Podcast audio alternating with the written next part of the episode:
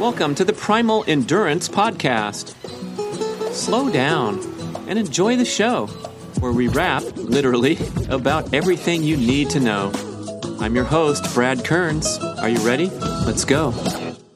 Welcome, listeners. I am connecting across the globe with great, after great effort and a couple false starts. We have the Pacific coast of America connecting with Hong Kong and my special guest, so excited to have Stefano Passarello on the podcast. How you doing, Stefano? Hi, happy to be there here. Actually, very well. Thank you. Um, so here's how you get on the the Primal Endurance podcast. You write an email that is so incredible and almost hard to believe that I'm like, wait a second. Uh, it's an amazing story, and uh, I think you should tell a lot of it yourself. But um, I'm looking at uh, this guy who's a CEO of an accounting firm with a very high powered career there in Hong Kong, uh, racing in a recreational amateur level at these long distance triathlons and performing with the very top level of amateurs in the world. And not only that, uh, challenging the pros. So in Kona, if the uh, the triathlon listener everyone knows what that means, but that's the Hawaii Ironman World Championship Triathlon at the Ironman distance of 2.4 mile swim, 112 mile bike, and the 26.2 mile run held in Kailua Kona, Hawaii. You ran a 253. Uh, it's the third fastest time in the history of the Ironman run by an age grouper and right up there with the very top professionals in the world. That's 253 off the bike after uh, swimming and then biking in the heat and then in, in very poor conditions compared to a real marathon, you're putting up a time which most people would, you know, uh, would be would be uh, ecstatic to run in a, in a straight marathon. So um, the other good part of the story for us is that you're writing to indicate that you're following the uh, the primal endurance style uh, uh, aerobic heart rate, very comfortably paced heart rate training at over distance, and also deep into the uh, the low carb keto approach. So Let's get into some details, uh, especially how you can manage all this as a busy guy with a real career. Uh, yeah, uh, it's actually been interesting, and I need to thank you because, uh, frankly speaking, your podcast has inspired me a lot. I mean, uh, um, I'm not just trying to to please you, but uh, frankly, I found a lot of inspiration in in in all all the articles and everything I, I read and listened about you guys and a kind of like um, it was like sort of a, a companion in a lonely journey because uh, we we think that there are many people following these methods, but actually they are not. We are a minority. I mean, just go to Kona and see like see the expo, see what they're selling, and then you tell me if they are all in a low carb environment. So th- that's the thing. We are lonely. and be together makes us stronger. So that that's the first thing. So thank you. Thank you very much because you've been supported. Plus, since I do a lot of training, because my my my training is based on volume uh, rather than intensity. Uh, another companion is my long rides on the bike, on my runs are with you, uh, always in my ears, listen to podcasts. But anyway, uh, going straight to the thing. Um, yeah, it's been it's been it's been interesting. It started, I would say, last year in March. Um, a little bit earlier, I, I I was injured deeply in my Achilles, both Achilles. I'm a runner, so my background is running. Uh, I'm a decent runner. I ran a few uh, marathons, sub 226, sub, sub 230. I got to a um, 226 as as a, as a as a best time and uh, and uh, yeah, and um, and that's it. But I kept getting uh, injured over and over again. Uh, so I started. I picked up triathlon because triathlon could give me a little bit of re- relief in terms of uh, alternating um, biking and uh, and swimming. So I just started and. Um, and it was nice. It was pleasant. I did my first triathlon race October last year, uh, 1st of October 2016 in Sicily. Uh, my father is from there. Uh, I'm, I'm a, uh, originally Italian. And um, yeah, and, uh, and it was great. I loved it. And then I progressed. And first year, I I, I tried to do a, a, a, half Ironman. I did it, and I and I qualified for uh, for for Chattanooga, the World Championship of uh, 70.3, and uh, and then I said, oh man, but I can qualify for Kona. I mean, I, I, I can do it because I I did a pretty decent time, and I went for uh, another 70.3 in China that qualifies for Kona, and I did qualify for Kona, and uh, and it was amazing, but uh, the method that I used is not a method that I particularly engineered. I mean, I, I didn't study, honestly, how to do this. This is how I've been doing it for years. So basically, it would be like training on a faster state. I wake up in the morning, I drink a coffee, and I go out for a long ride or a long run. And uh, it would be like over two hours usually. I do a lot of volume and very low intensity and um, and that's it. And maybe on on a Saturday, on a Sunday, I just go very long, but I'm not eating pretty much anything. And then um, you know, I wanted to trim a little bit of weight because again, for my running, uh, uh, stopping running and and cycling only, you don't burn the same amount of calories. So I said, okay, I'll, I'll cut carbs. So I was cutting carbs. I was r- riding more and uh, and then I ended up that in March I I tried to do a marathon without any carbohydrates. So I just drank water and I did my first my, my best time in the last five years with a reduced amount of training in running, only with cycling. All right. When I talk about uh, cycling volumes, I'm talking about around uh, I would say from 16 to 20 hours per week. So it's quite a lot, right?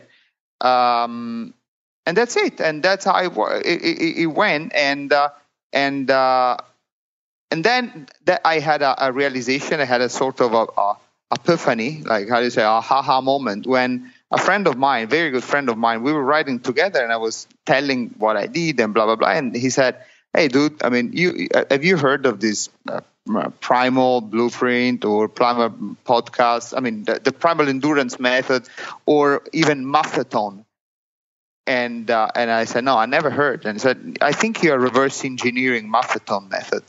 I said what do you mean? And he sent me the link and exactly exactly doing what i'm doing. I mean not that he's copying me. I was like uh, in, in this belief i was like wow. So there is a science behind this method.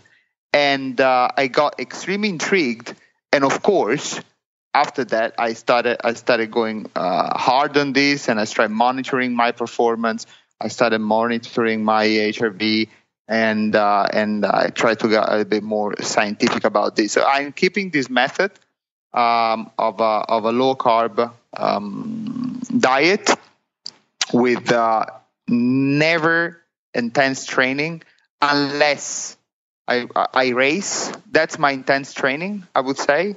Uh, maybe I can push a little bit more just if I have a little bit of competition around because I'm quite competitive. But like my my my daily routine is waking up, going for a nice ride or a nice run or a hike. Uh, I swim usually at night, and I relax. I, I I don't push hard. I just go long and I never go beyond my 180 uh, minus age, minus five or minus 10 even. So I don't even get there, wow. frankly speaking. So and, and that worked.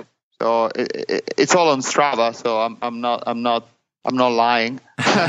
you, you, you, you cannot, you look cannot this, lie this Look this guy up. There, there's people pausing the recording right now, going over to Strava, going, WTF, what is this guy talking about? He's jogging and pedaling his bike slowly and then setting PRs in the marathon with no carbs. It's, that, that's why it's a great story. I think um, it's it's almost unbelievable for the average endurance athlete because we're so conditioned, uh, you know, culturally to think that this is all about struggling and suffering and pushing the pace and joining a club where uh, they're doing interval training and and all these things. And so, um, you know, your credibility to perform at that high level and, and get off the bike in Hawaii and run 253.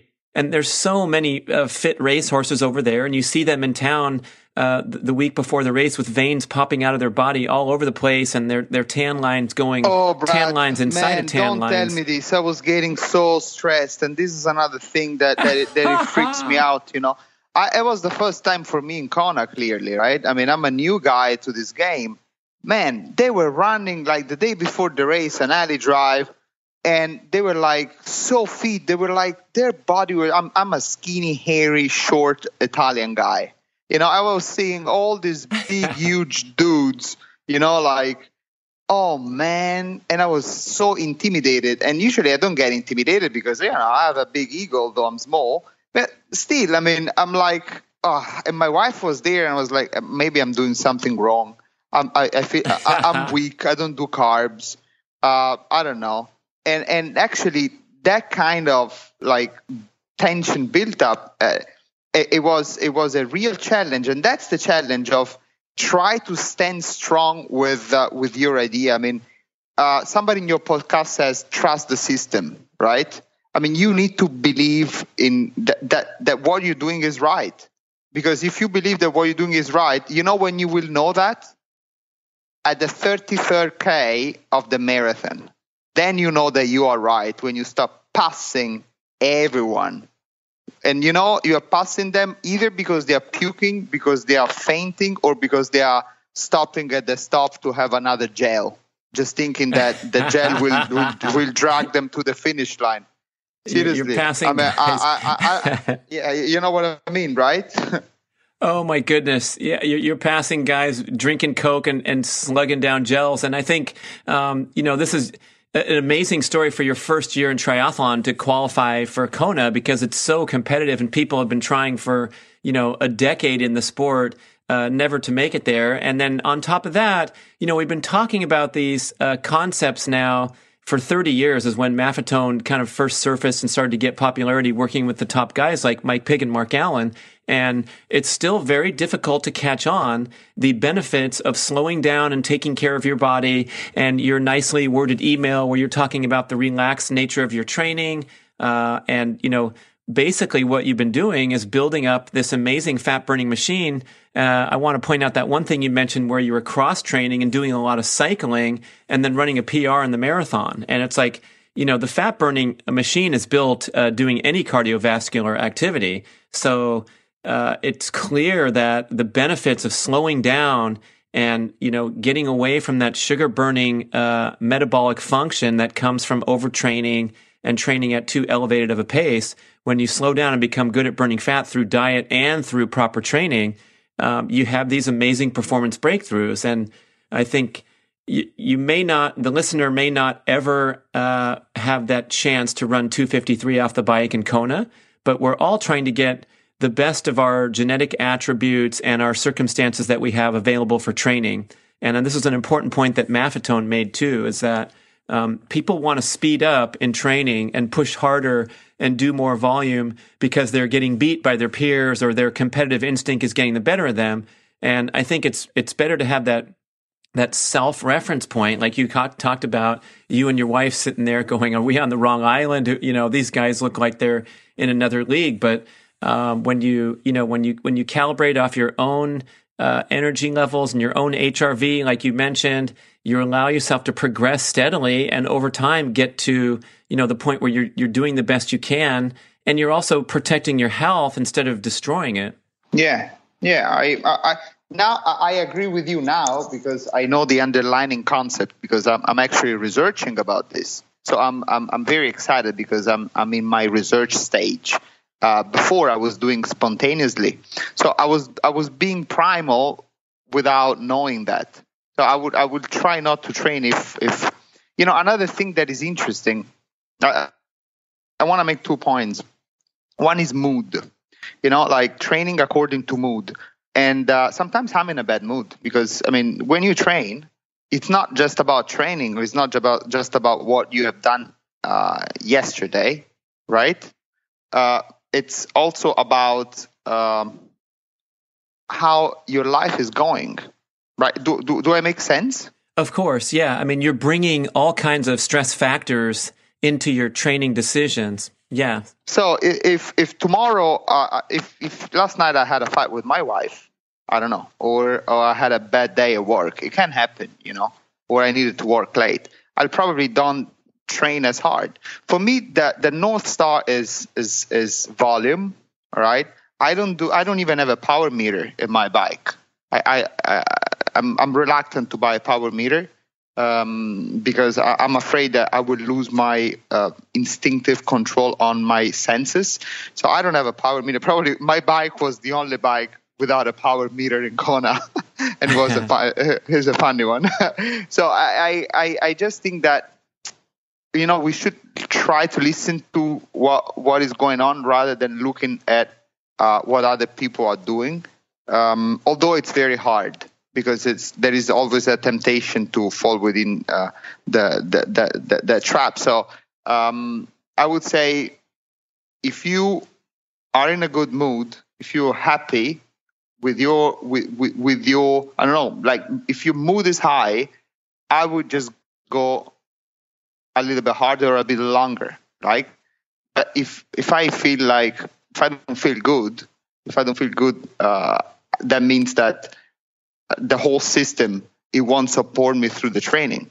So I would just back off a little bit and and try to cope on a day that I feel better. So the North Star is mood and volume, I would say. So I'll try to get to a certain volume that I know that it will be beneficial for my um, general form, but I will not compromise it with uh, um, with uh, with uh, with feelings. So if I cannot get there, I won't get frustrated. I will just you know back off a little bit and and and get there whenever whenever it's it's better right, right? whenever i feel better that's funny here you are uh, you know your first second year in the sport figuring this stuff out. Andrew MacNaughton's been on this podcast many times talking about how in his 30 year career in the sport, he's finally ascended to the highest level of training sophistication now and, you know, after his pro career and racing in the amateurs where he says now I, my training uh, decisions are dictated by my moods.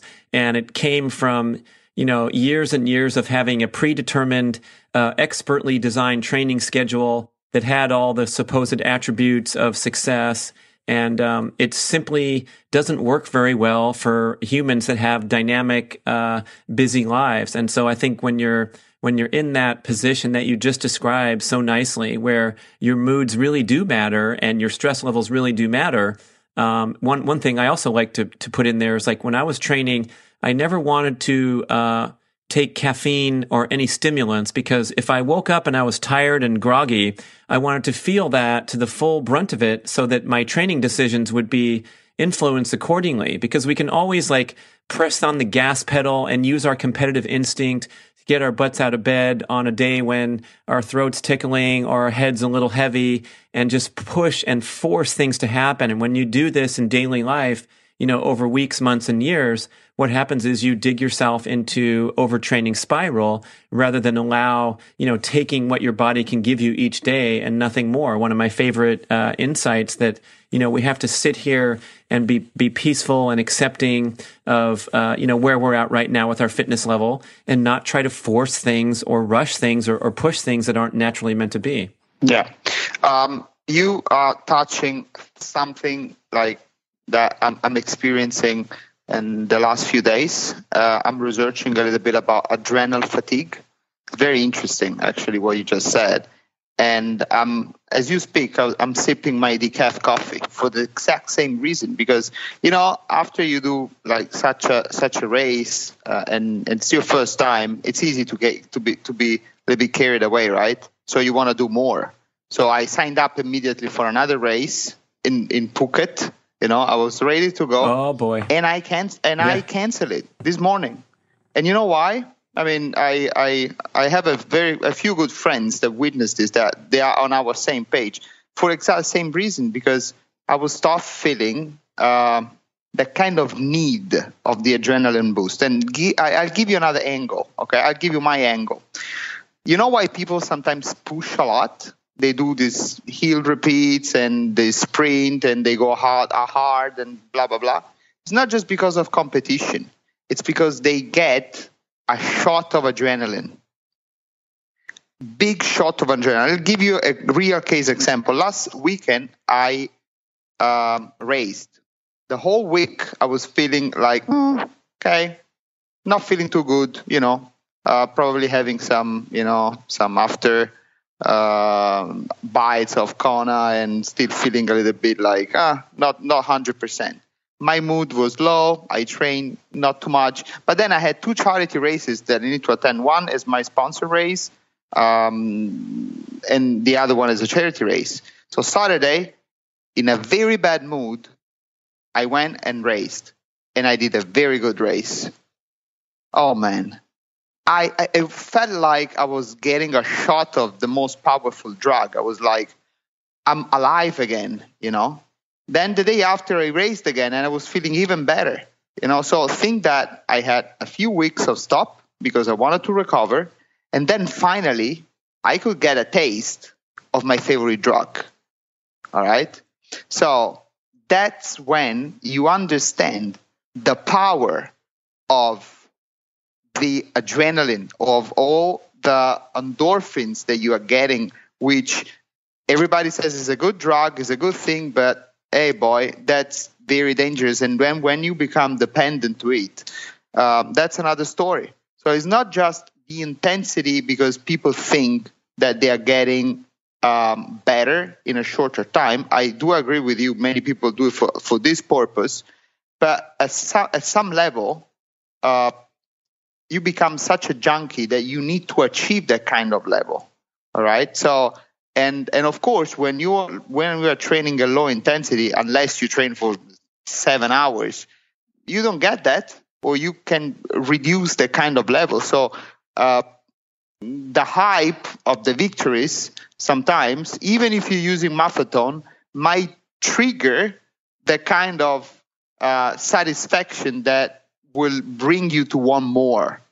And then this is when we need to step back. I mean, personally, this is an exercise that I'm doing. And um, as we speak, I'm in the process of tuning a little bit off this feeling of self gratification that I get from sport, which might alterate the vision of the world as a whole thing and and that can be and that can be dangerous for the family or for the work so we need to stand on a on a on a, on a chair with three legs so if one of those is, is falling off everything else falls apart right Oh, mercy. You're, you're giving us some good quotes, Stefano. Uh, a, a, taste of my favorite drug. And that is so true. And the endorphin high, which um, we detailed in the uh, the early chapter, the first chapter, the introduction of uh, primal endurance, where you know these are powerful. Uh, pain killing drugs that are released upon the uh, conclusion of a hard effort. So when you get home from these vigorous workouts, or like you say, a seven hour ride is going to fill you buzzed with uh, endorphins as well, just due to the length and the uh, you know, the, the, the, large physical effort, even if you're going slow. So when you do these uh, grand workouts, your body is literally flooded with pain killing drugs. And the evolutionary rationale, by the way, is to uh, prevent you from lying down on the side of the trail and collapsing so the lion can eat you. It's to keep you going uh, beyond your normal capabilities and your normal perception of fatigue. And so I think these, um, you know, the endurance athlete community, uh, truly does get addicted to that wonderful sensation of feeling uh, blissful and in that pain relief state with the uh, the drug effect uh, known and measured to be uh, the equivalent of the very powerful uh, opioids that are commonly abused and prescribed for in the medical scene. And so it is something where you have to use your higher level of reasoning skills, your your accounting skills, your CEO skills, your your lawyer skills, or whatever your you know your your brain has been applied to in your life, and say, look, I just did the Ironman in your case in your story, and I'm feeling buzz right now. I'm feeling great about my uh, my athletic uh, pursuits, and I want more, more, more. And that has to be balanced with this sensibility where um, you you can say, "I've had a long season. I've been going successfully and feeling great for months on end. It's time for a break." Just because we know that you know balance is important in life, and a lot of times, what I found when I was racing.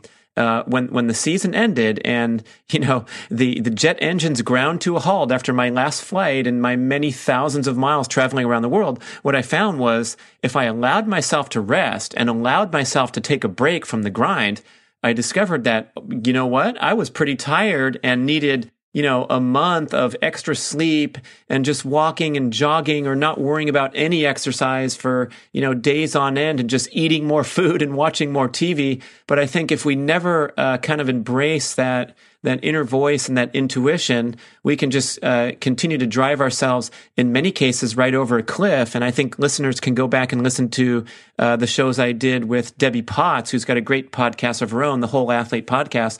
And she was, uh, an Ironman queen, just like you, at that same level of racing at the very top level and qualifying for Kona six times in her age group and achieving, uh, you know, great victories on the amateur circuit.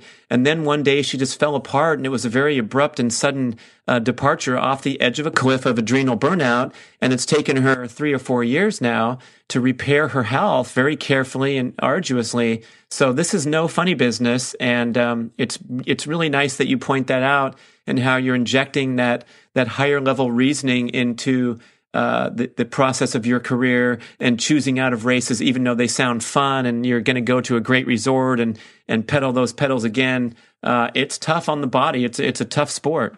Yeah, it is. It is, and actually, the, the whole combination of things might be might be dangerous. Like even my intermittent fasting, I'm I'm a very big fan of intermittent fasting. That's this is when I you know is like version 2.0 of myself. You know, first I did it I did it intuitively because it worked. I mean, because this is what I was, right? Then I I realized that there was science behind this, and I started digging, and then I started the intermittent fasting, and uh, I try to limit my meal to maybe maximum two. Um, if I'm if if I'm fine, I can do only I can do one meal only. Uh, and I know it sounds crazy because with endurance, if you do only one meal, is uh, it's a little bit of a challenge. And this contributes as well to uh, adrenal uh, fatigue and imbalance, according to my readings and study. But it contributes to the mood as well because somehow uh, when you fast, I don't know, probably you have, you, I'm sure you have experienced that. uh, when you fast, uh, you just feel uh, uh, first you feel like a little bit weird, but then you start feeling lightheaded and you feel good, right? You feel like you feel clean. So, uh, and that's another thing to balance because it might get addictive as well. So you can lose ma- muscle mass and, and everything uh, like this. So uh, it, it's important to also take a break and, as you said, get back your calories um, just without any guilt I see a lot of people having guilt for stopping, and um, and I do sometimes feel guilt as well for stopping, and I I I, I feel like well maybe I should go because everybody's going again, but then you know like listen to your body and say it's the right time to to to go again with the flow and try to eat healthy. Uh, uh, eat healthy meaning like uh, with reduced amount of carb, but eat, eating uh, more, maybe two, three times a day. Just follow your family rhythm uh, rather than uh, like something that you self-construct. So it's it's actually it's actually the point I want to make that sometimes it's important to to let go, to let go completely, uh, and then start again. Because after you let go, it's hard to start again.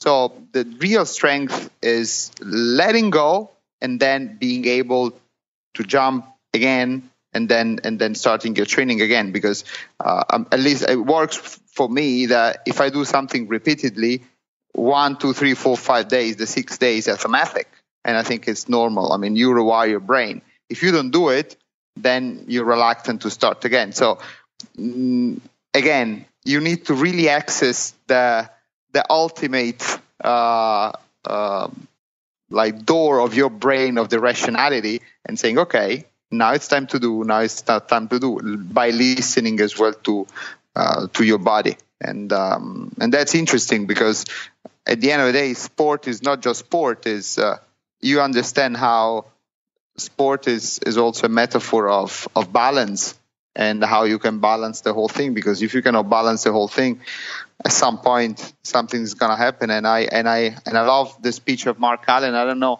if if uh, any of the listeners were in in in Kona this year at one of the dinners pre-race he delivered an amazing speech and it was all about balance all about accessing the inner place of your mind of your of your soul of your spirit to really find a way to listen to yourself, to feel calm, to feel in control, not to be scared, not to be worried, not to look around, but just look at yourself and analyze yourself, analyze what's good, what's bad. If you feel bad, if you feel good, if you feel good, push. If you feel bad, let go without any sense of guilt.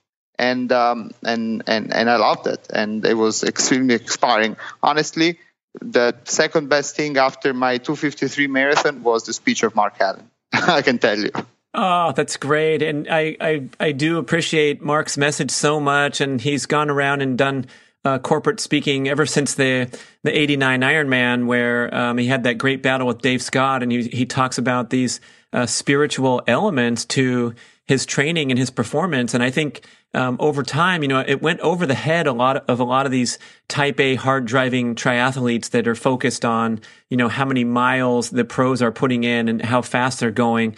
And uh, he does really point out that that extra dimension to endurance training where you know you're bringing in uh, things like your your moods and your intuitive sense of, of balance in life and those daily training decisions and he did a beautiful job at that himself i know uh, back in the day like in Boulder with those very aggressive training groups.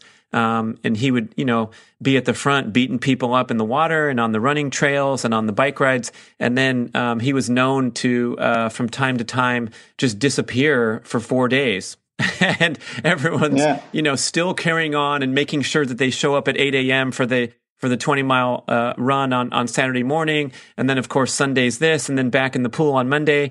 And, uh, you know, he would go also go camping with the Huichol Indians that he still works with the sport and spirit retreats with his, uh, his buddy Brant Secunda. But he would go camping uh, like in early August, he would take off and go out into the woods and not exercise for a week and do the various uh, spiritual practices right in the middle of uh, quote unquote critical Ironman buildup phase for the rest of the pro triathletes. But you know, these kind of things where he just disengaged from the sport entirely and from life and then came back with, you know, whatever it was, a six week buildup until, until Kona you know, these were the things that were absolute magic for him. And I think if people opened up their their minds and were were more accepting of things like uh, slowing down, which you know he was a big proponent of uh, monitoring that heart rate per the Maffetone guidelines, just like you relate.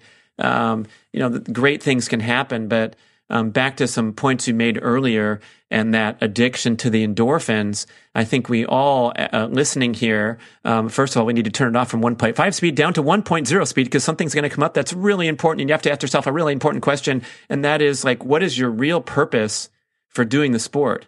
And if it's just to diffuse energy in a indiscriminate manner, um, you know that's one thing because you have a stressful job or you're um, have, having trouble in in home life and you just want to get out there and blow some steam and, and pound some watts on your bike. But if you want to uh, you know improve yourself as a person and balance your life and pursue a goal in the proper and sensible manner um, these are where things like slowing down or skipping workouts or skipping races are are very important to consider. Yeah. Absolutely. Absolutely. And you talk about purpose actually you know, there is this paradigm of the selfish athlete, you know, like they call the, the triathlon widow. Uh, like you, you go out as a man for many, many hours. You know, it's like you gotta be very selfish, right, to, to do the sport that we are doing. And um, I just started, so I don't, I don't see yet the side effects. Um, but I, I can suspect that some will come. So it's important to find the meaning and I'm not saying like self trick yourself to find the meaning. There are many people there trying to find a purpose just for just as a as a as a way to justify. I'm really meaning like find the meaning, and and I, I've been reasoning about this for for a long time, and and um, it's I mean, in my opinion, it's important that people in in our sport do uh, something to compensate what we are eating extra, right? Because frankly, we are eating more than no- normal people because we burn more. So why do we burn more? Because because we enjoy because we enjoy the sport, right? So by eating more, actually we are consuming more resources. I know it's a complicated theory, but listen to this. So my idea, my opinion is that every athlete that do really like burn a lot of calories, so it needs to reintegrate a lot. Uh, we are we need to have a social responsibility to create something that is oxygen generating. So I don't know, like something like planting trees. I mean, uh, I, I I have a purpose like next year to start a little program uh, where um, I want to count the miles that I've done during the year and make uh, a little uh, algorithm uh, and plant a number of trees and in some land that I have maybe in Sicily, right? Just because because I want to compensate, I want to give back, right? Or whenever you're going for an Ironman race or whatever, spend maybe one day to support the local community. At least we just uh, we just remember ourselves that we are not uh, like fat burning or carbs burning for the unlucky one that still do carbs.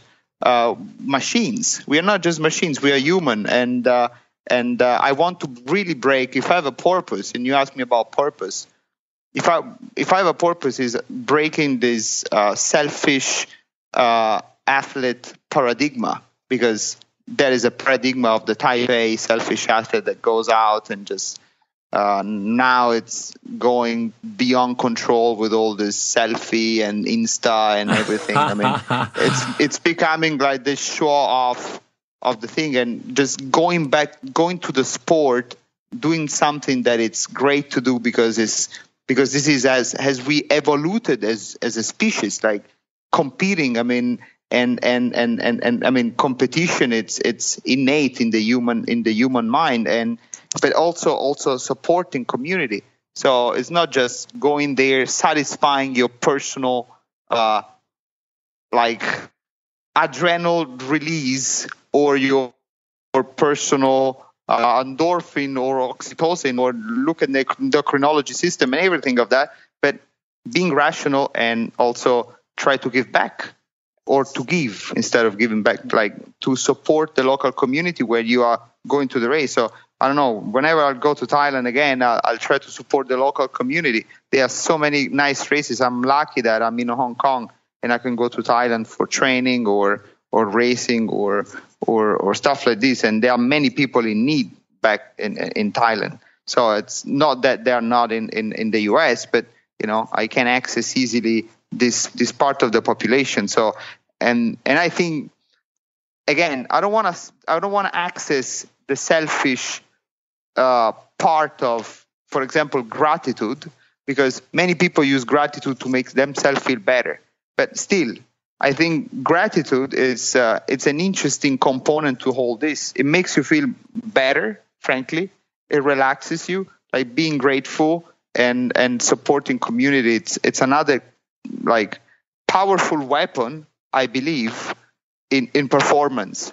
And it might be a long it might, it might be a long shot, but I'm sure that science at some point will uh, will uh, will support what I'm saying because being grateful, being mindful, at the end contribute to to peak performance. I'm sure about that at least in the long term. Oh my goodness! Even in the short term, there's great studies on, um, you know, the effect on stress hormone levels. The prominent stress hormone of cortisol, uh, you know, goes down when you spend time in a natural setting, uh, doing meditation, yoga, deep breathing. Uh, in Japan, they have research uh, on the topic of forest bathing where they even have medical patients going out and spending time in nature and seeing a reduction in blood pressure and cortisol levels. And for the hard driving athlete who's trying to train and recover and obtain the highest fitness level possible, um, you know, to me, uh, you you talked uh, a little bit while back about your research on adrenal fatigue, and what happened to me in my career is I hit like a breaking point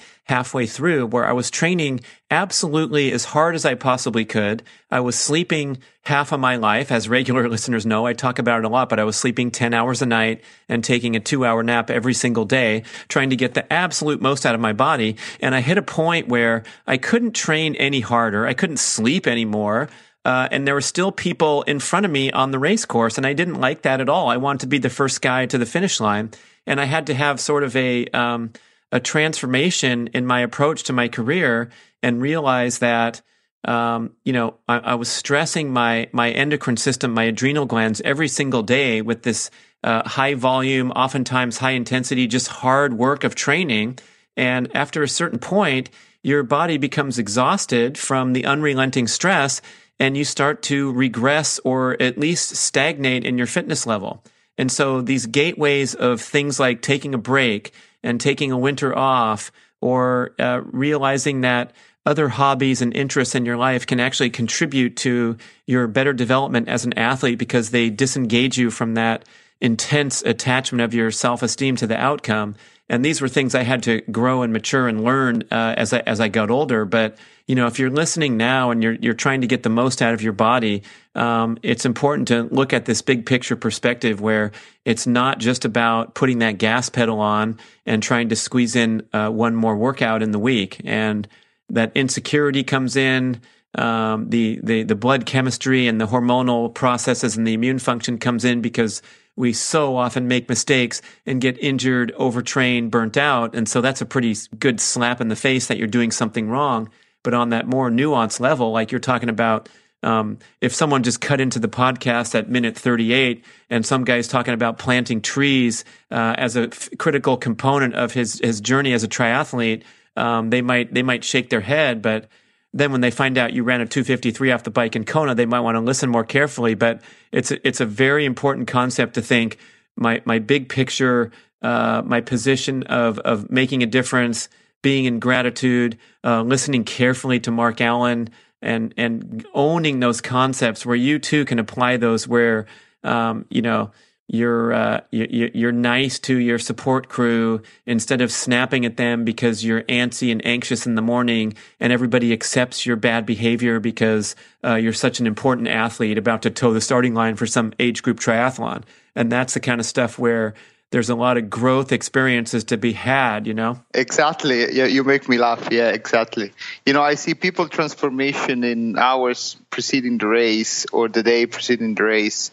Man, they transform. They transform, and I and I'm sure everybody does at a certain level, but uh, they really transform, and uh, it's uh, it's so stressful. So I I I do believe that even if you are doing things scientifically. Like I can I can tell you scientifically what I'm doing in terms of my uh, micronutrients, like my routine preceding the race. But it doesn't mean that I need I need or we need to become like uh, completely crazy or or dictate by this this anxiety just because we we want to be in the top 50 of your age group. You know, there are people that are getting so stressed. I mean, honestly, it's important what you're doing and it's nice to take it seriously, but uh, it defeats the purpose of sport, right? That should be like uh, being healthy and and challenge yourself in a in a in a nice way. And when you say people shaking their heads when they when they listen to my odd theories, I'm used to it because I live in my community. Of course, I'm I'm exposed as a person because I mean, still people come and ask me things. And uh, prior to these races, when they are asking me, because I've done a few, because I also did in Chattanooga, I ran the, uh, the second fastest age grouper. Uh, the first guy is turning pro. So I, I, would say cheating a little bit. It was the fastest half marathon off the bike. It was 114 on a hilly course uh, just uh, three weeks before Kona and I could see that when I when they were asking me uh, what what what do you eat uh, before the race, and I was like, um, I'm I'm having a little bit of carbs, yeah, because the day before I, I try to do a little bit of carb loading. And what you're having, I'm having yams and taro. You know, taro like the the the, the blue like. Uh, uh, starchy. Uh, what is that? It's, a, it's like a sort of a, of a of a, of a, of a radish. Right, he's very Chinese. Yeah, root vegetable. Yeah, yeah, yeah. I brought it from I brought it from China. I brought it from Hong Kong. Uh, they they don't they don't have much of it in Chattanooga, honestly. so and and they, they were like, mm, right, really? And I could see people binging on pasta and stuff like this, and they were totally shaking their heads, and they were like, this guy is, is trying to prove something. But actually, if I would have the, this huge amount of pasta, will just my system will go out of control. Probably wouldn't even be able to sleep. You know that that's the thing, and that's the maximum I can do in terms of in terms of carbs. So if people shake their heads, uh, you gotta if you if what you're doing it works, you just keep doing and and trust the system. Again, I I love that that that the mantra of trusting the system because you know it's good for you and you need to keep and you need to keep keep going and um and that's it so um, let them shake their heads. It's fine. Let them run. let them let them run Ali'i Drive in the heat the day before the Ironman. and, yeah. and you step, run, you step, you step, run an easy five. Yeah, yeah. you step aside and you have yeah. a nice bowl of poke and uh, and and chill. That's right. Oh my goodness, we got off onto this fascinating uh, track of, of, of the mindset and and uh, the spirituality, and I think um, we were going to talk about some some technical stuff. And, and before we go, we should we should bring it back a little bit because um, it is kind of a uh, an interesting and potentially tricky thing that you're doing. So I want to get into the details of your approach a bit. Um, so you're doing these fasted workouts. Yeah. Um, you're coming off about a 14 to 16 hour fast and doing, uh, as you report, um, quite a bit of uh, weekly mileage. Uh, you know, on the run there uh, and on the bike too. Um, but I think the keys are you're going at that uh, aerobic heart rate, or you're saying MAF minus five, or even MAF minus ten. Yeah, and that seems like it's a more um, predictive of success and less trouble from uh, spinning out and falling out and having these uh, carb uh, crashes and things that come from going a little too fast and trying to do fasted workouts. So, just tell me how you dialed in uh, those morning fasted workouts and uh, why you think those are so critical to your success. Yeah, I, I start from the the finish line. The last three miles in Kona, I ran approximately 325 pace. Again, it's all on Strava. I was very turned on and I didn't check my heart rate monitor. But if you check my heart rate, it was never above 143, I would say that was that was the average and i know that if i touch 150 i'll become glycolytic and i may bonk okay? So this is the end of the story. Now let's go to the origin of the story. The origin of the story is i wake up in the morning i have my coffee now The decaf for the same exact reason that you said because i want to know if i'm able to go through the workout right? So i will have my coffee and i will go for a ride right?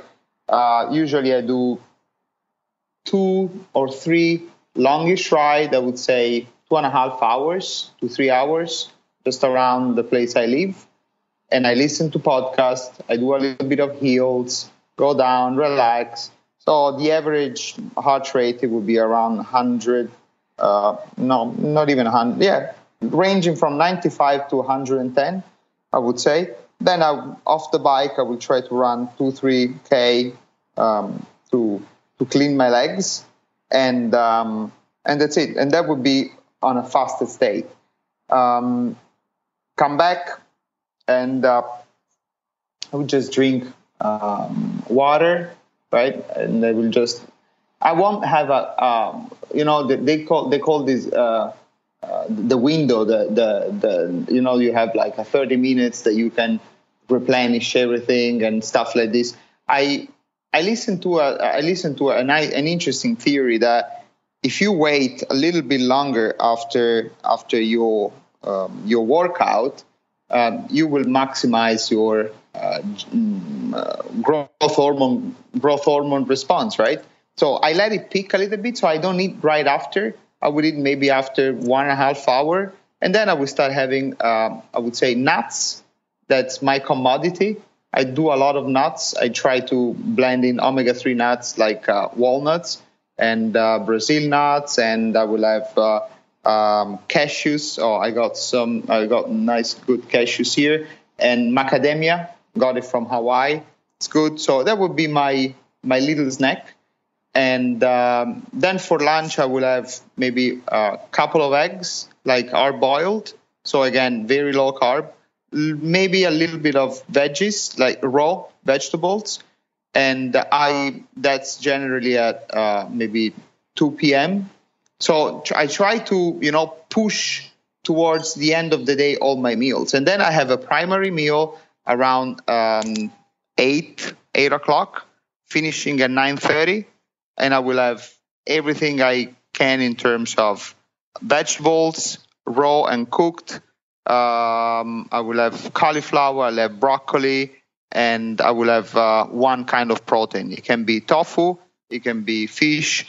I, am I'm, I'm not a religious vegan or vegetarian, whatever. Uh, so um, I, I, can have chicken or meat once, maybe every couple of three weeks. I, I just don't do it because I, I don't find it accessible and healthy here in Hong Kong. But if I would have something fresh uh, and of a reliable source, uh, I would do it. So the idea is, in my opinion, pushing towards the end of the day uh, all your um, all your all your food intake. So uh, to give you an understanding, from basically from nine o'clock to noon, right? I wouldn't touch pretty much any food. Then around noon, I will have a snack, and then around two, I will have a little lunch, but light, light lunch. Um, again, pretty much zero carbs. Uh, or I mean, if I add some veggies, I will have some carbs in, uh, but it would be pretty low. And then at night, I I will have uh, my primary meal veg based, so I get pretty much all my carbs from vegetables. Um, and um, and I will have a couple of glasses of wine, red wine, without abusing it. Maybe not every day, but uh, definitely in the weekend I will, without being guilty about this. Actually, it kind of it kind of serves as a natural painkiller, and uh, the polyphenols apparently works well for me, so I keep having it. Uh, that's interesting. I just did a show with uh, Ben Greenfield where he related something similar, where uh, at the end of the day is when he relaxes and allows himself perhaps an elevated carb intake that helps him recover from uh, the hard work that he did during the day and a very polarized training strategy where he's just doing a lot of low level movement or aerobic work and then hitting it hard for, you know, a specific 30 minute workout going for his obstacle course goals or what have you. Um, but the operative point there is that um, you're pushing your limit of your ability uh, for fat adaptation, metabolic flexibility by asking your body to perform on a tank that's um, empty and going to stimulate the production of ketones and pull stored body fat as energy rather than squeezing those gels in or going off of an oatmeal and orange juice breakfast. But I think we yeah. get into um, there's so much debate about the proper method, and a lot of people are uh, wondering, you know, um, uh, maybe it doesn't work because I'm a triathlete, so I need more carbs. But I think yeah. it's in the the details of no, the approach. No and especially keeping that heart rate low so that you're not in the um, you know glucose demand during these workouts, and you can hang until two o'clock before you eat your first uh, appreciable amount of carbs. Yeah, I mean, not even appreciable amount of carbs. Actually, I don't do. I mean, I would have like uh, some vegetables, some raw vegetables. So it's not huge amount. It's healthy amount of carbs, I would say. And uh, but I just you know when it's very like um, evident what what I'm doing is during our Saturday rides, we go out as a group, um, maybe 10, 15 people. I would see like the gel show after like one and a half hour, one hour, they will start taking gels. One hour, you don't even need carbs, right? So right now they are. I mean, what I see is like people take it preemptively, right? And uh, and I would finish my three and a half, even four hours ride, basically in uh, on on water. Sometimes maybe coconut water because I mean more for the electrolytes than I, I take salt tablets. All right, because I want to be what I mean I want to be um, careful to my electrolytes, right? And then I go home. By the time I go home, it's gonna be like 35, 40 more minutes, and then I will have a good breakfast. It will be kind of late in the day and these are the best workouts for me because it, they really allow me to uh, cruise to that stage of adaptation. Of course, like first couple of times was a little bit hard, but then after that you don't even realize that. And I have like in our group, just to tell you, okay, let's talk about statistics now. Okay, how many people believe in uh, I would call it our method? Right.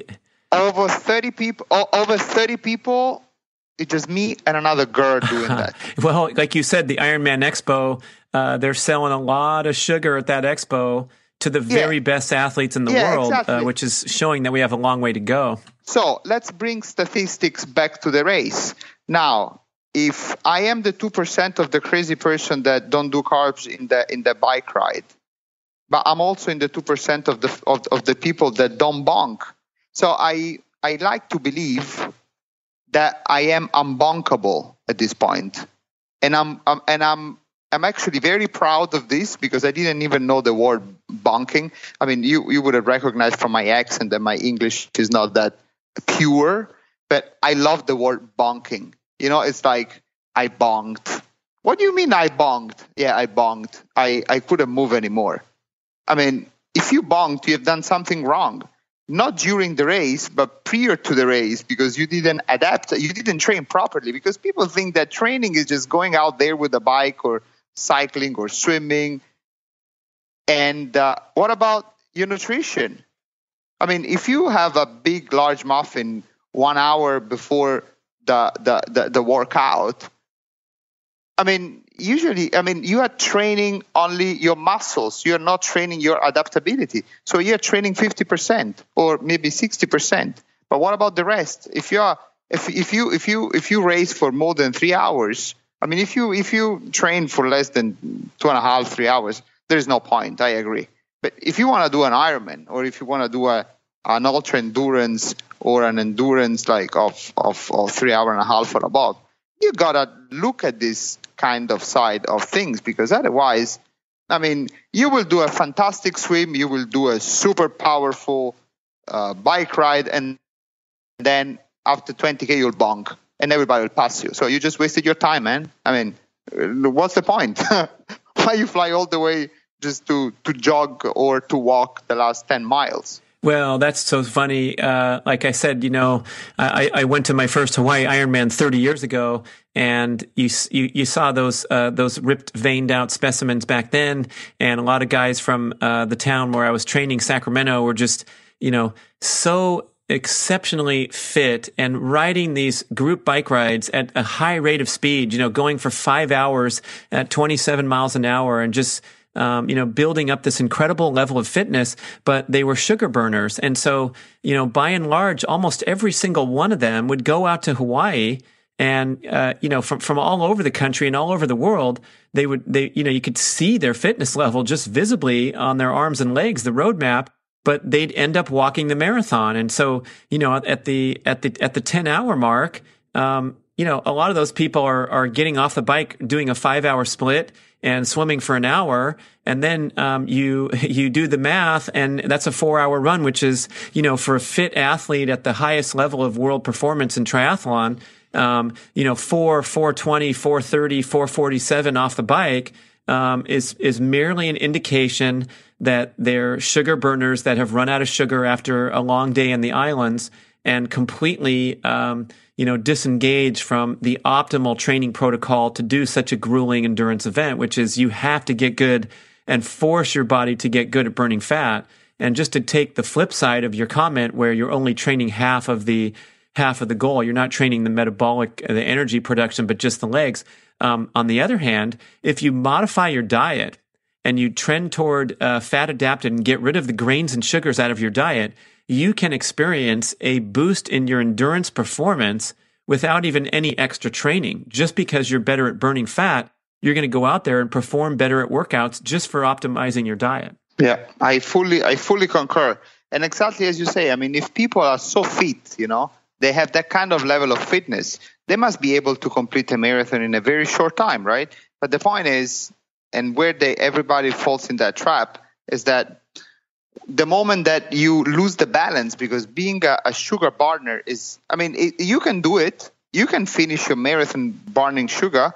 The thing is it's such a difficult thing to keep the balance because if you forget or you take your sugar like too early or too late uh, you get off balance. While with fat adaptation uh, you don't need to take i mean you are car- you are carrying your gels inside yourself right? Right. So it's so it's like okay i'm gonna have a gel mm, an imaginary gel and yeah i'll sip some water with it. So that that's the thing. Okay i mean it's not that i didn't eat anything during the race because if we need to get into specific i did eat something because uh, even as a preemptive uh, like i would say preventive measure of i don't know it was the first time but i had i had like some like um, like healthy bars.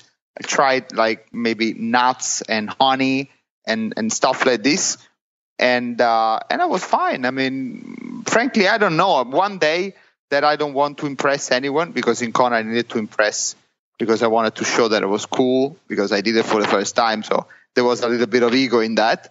But one day that I don't want to impress anyone, you know what I will do? I'll try to do it pretty much with uh, with with even less of amount of food. Will probably half the quantities that I will that I will uh, that I will that I took just for the sake of science and to see that we are really carrying inside ourselves. A huge amount of calories ready to be used ready to be used ready to be accessed. It's just that we need to do in a smart way. We need to prepare for it. And during the race we need to respect and trust the system. So staying at the at the at the threshold, which for me is uh, during training it's uh, it's um, it's lower than my 180 minus age, and these are I, I don't know why. Probably you will have the answer for this as well, Brad, because you you know everything pretty much in this in this in this in this kind of uh, uh, tribe. But uh, many people agree. Many people agree. Uh, yeah, no. But the thing is, I don't know why I I I, I cannot go beyond that. So I, I'll go minus 10. So it's 180 minus age minus 10. And I'm fine with that. You know, I'll do one and a half hour, like touching that, like in, in between my 190 or, or, or uh, up to 180s minus age minus 10 and you know i'm not smashed after the workout i can just go to the office and usually my swim workout are at night so, and usually my swimming, it's uh, it, I'm a very bad swimmer. Again, you can see from my split. Uh, I use it more for relaxation rather than I, I try to take care of technique more than um, than pushing it hard because I, I try to swim uh, at the end of the day. Again, as a, as a kind of way to find the last stress to my body before I go and and have a big meal. And uh, I do like I follow very much a total immersion method.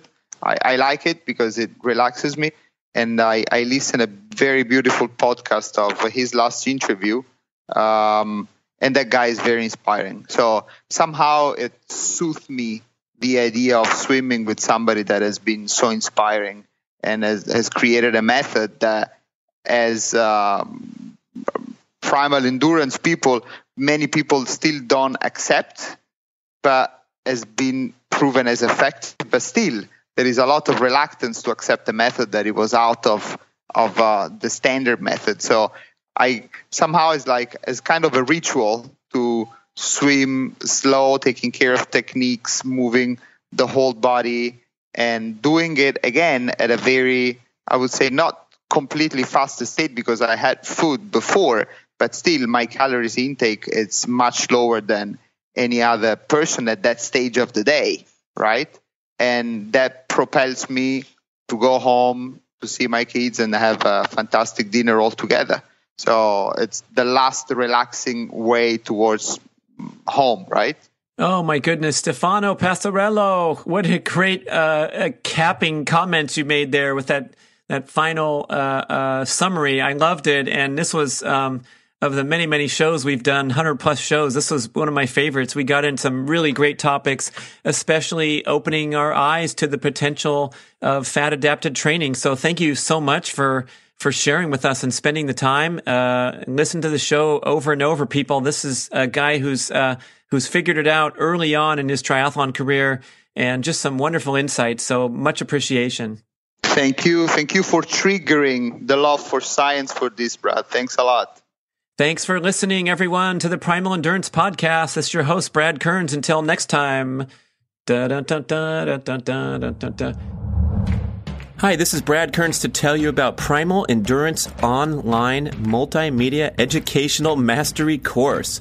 And what we have done for the past year is basically bring the book Primal Endurance to life with a series of videos and other multimedia educational material, audio, ebooks all accessed at this online portal with everything you need to succeed in endurance training.